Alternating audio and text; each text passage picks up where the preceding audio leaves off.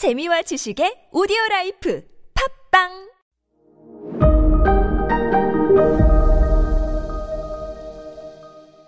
네, 여러분 안녕하십니까. 역사 스토리텔러 썬킴 인사드리겠습니다. 앤드류 카네기 얘기를 조금 더 해 드릴게요.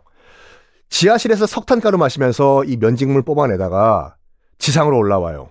뭐 했냐면 전보국에서 전보 배달하는 거. 돈찌 돈찌 돈돈찌 하면은 이거를 뭐 전보요 배달하는 역할. 정말 다시 태어난 기분이었다고 해요. 더 이상 석탄가루 안 마시고 햇볕을 바라보면서 내 책상 위에는 어, 내 책상 위에는 연필과 공책이 있었다. 아, 정말 열심히 일했다고 해요. 전보 일을요. 근데 열심히 일하다 보니까 누구의 눈에 들어왔습니다.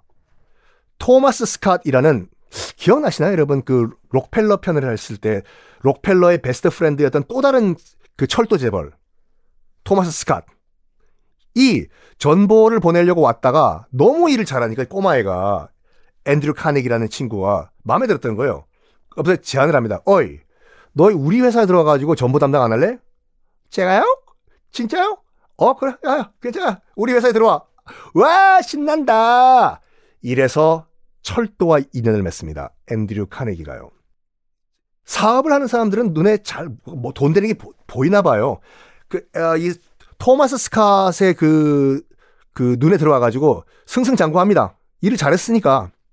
그래서 주식도 배당받고 돈을 많이 벌어요. 그리고 어디다가 돈, 저축한 돈을 베팅을 하냐면 1850년대에 누군가 뭔가 발명을 했어요. 뭘 발명했냐면 바로 침대 기차. 왜냐면 기차는 석탄만 가득 실었으면 이론상은 24시간 밤새 달릴 수 있잖아요. 역마차 말은 물 먹고 쉬어야 되는데 그러면 기차를 타고 24시간 달릴 수 있다면 그 안에서 잠잘 공간이 필요하다. 해서 누군가 어떤 사람이 침대차 칸이라는 걸 특허를 내고 이거를 만들기 시작했어요. 거기에 베팅을 하는 거예요. 당신 나랑 동업하자고. 내가 돈 대줄 테니까 우리 이거 한번 사업으로 키우자. 해서 침대 기차 회사에 돈을 투자했는데 웬걸 이게 대박이 나버린 거예요. 그렇죠. 기차 타고 24시간 미 대륙을 달리니까 잠잘 공간이 필요하겠죠. 침대 칸이 대박이 납니다. 근데 여기서 거, 그칠 앤드류 카니기가 아니었어요. 뭘 봤냐면 당시 이제 그 미국 대륙간 횡단 열차가 강과 협곡을 달릴 때는 교량이 필요했겠죠. 다리, 철교, 나무로 만든 다리였거든요. 이게 막 무너지는 거예요, 이게요. 기차의 무게를 못 이겨가, 이겨가지고. 참, 재벌이 될 인간은 그때부터 뭔가 알아봤는가 봐요. 저기, 저, 나무로 된 저 다리, 철교, 저걸 쇠로 만들면은 무너지지도 않고 대박 날 거다. 그래.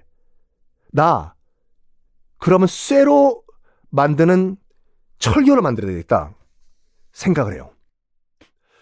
그래가지고 또 회사를 하나 만듭니다.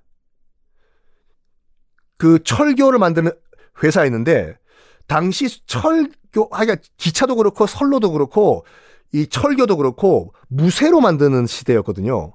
무쇠팔, 무쇠다리, 로켓주 뭐 가면 강력해 보이죠? 아니요. 무쇠가 떨어지면 쨍그랑 깨져요, 이게요. 굉장히 약해요, 무쇠가. 그럼 당연히 무쇠로 만든 철교 지나가다가 와직끈 무너져서 무너졌겠죠. 그래가지고 카네기가 생각을 해요. 뭐냐. 무쇠가 아니라 강력한 쇠. 우리가 지금 말하는 강철이라는 거를 만들어야 되겠다. 했는데 마침 그때 독일에 있는 한 화학자가 무쇠를 강철로 만들 수 있는 방법을 개발해낸 거예요. 당장 달려가가지고 나와 손잡자 해서 동업을 또 시작합니다. 그래가지고 강철을 만들기 시작했는데 이게 대박이 나버렸네요. 이제 강철로 만든 선로는 휘어지지도 않고 강철로 만든 철교는 무너지지가 않아요. 그러니까 이게 선순환이 된 다고 옛날엔 강을 도, 돌아갔어요 기차가요. 무너지니까. 근데 지금 안 무너지기 때문에 과감하게 기차가 강을 지나가고 협곡을 지나가고 계곡을 지나가요. 그럼 당연히 강철을 강철로 만들어진 철교 수요가 더 폭발했겠죠. 카네기는 강철로 만든 철교를 찍어내면서 철강 재벌이 되기 시작해요. 그런데 1890년대에 어, 사건이 하나 발생합니다. 카네기는 이미 철강으로 재벌이 됐는데요. 철강 재벌 카네기가 했던 거가 돈은 벌었지만 노동자들에겐 돈 한 푼도 안 썼어요. 최대한 월급은 적게 주고 생산 단가는 낮추고 지 돈은 벌고. 그래가지고 그 당시 이제 그 자기가 갖고 있던 철강 회사 가운데 그 제철소 가운데서 홈스테드 제철소라고 있었거든요. 홈스테드 제철소. 에서 시위가 벌어집니다. 파업이요. 월급 달라! 월급 달라! 어, 앤드류 카네기가 당시 주 방위군에게 요청해가지고 무력 진압을 요청해요. 진짜로 무력으로 진압을 하라고 총을 써가지고 그 소식을 들었던 파업한 노동, 자들 다들 그 남북 전쟁, 독립 전쟁 참전 용사들이거든요. 가만히 못 있죠. 대포, 자기가 쓰던 대포랑 총을 갖고 와가지고 서로 내전해 버립니다. 그 제철소 안에서.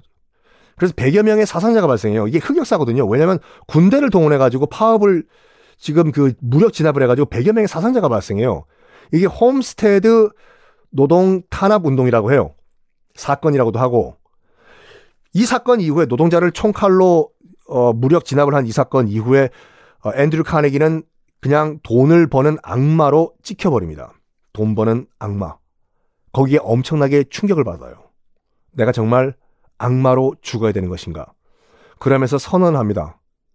어, 내가 번 돈 싹 다 사회에 환원하겠다.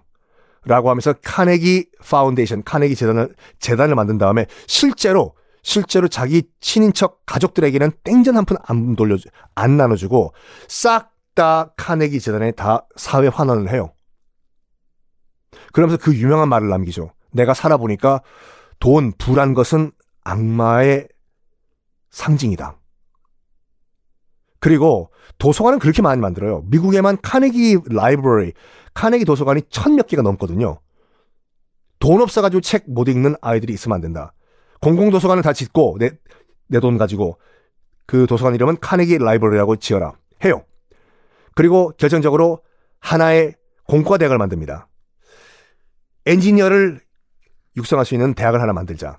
그래서 카네기 대학을 만드는데 이 카네기 대학이 나중에 멜론 기술 연구소와 합쳐져 가지고 지금 공과 대학이라고 하면 뭐 넘버 원, 투라고 할 수 있는 카네기 멜론 대학이 그때 탄생을 합니다. 지금까지 앤드류 카네기 얘기였습니다. 감사합니다.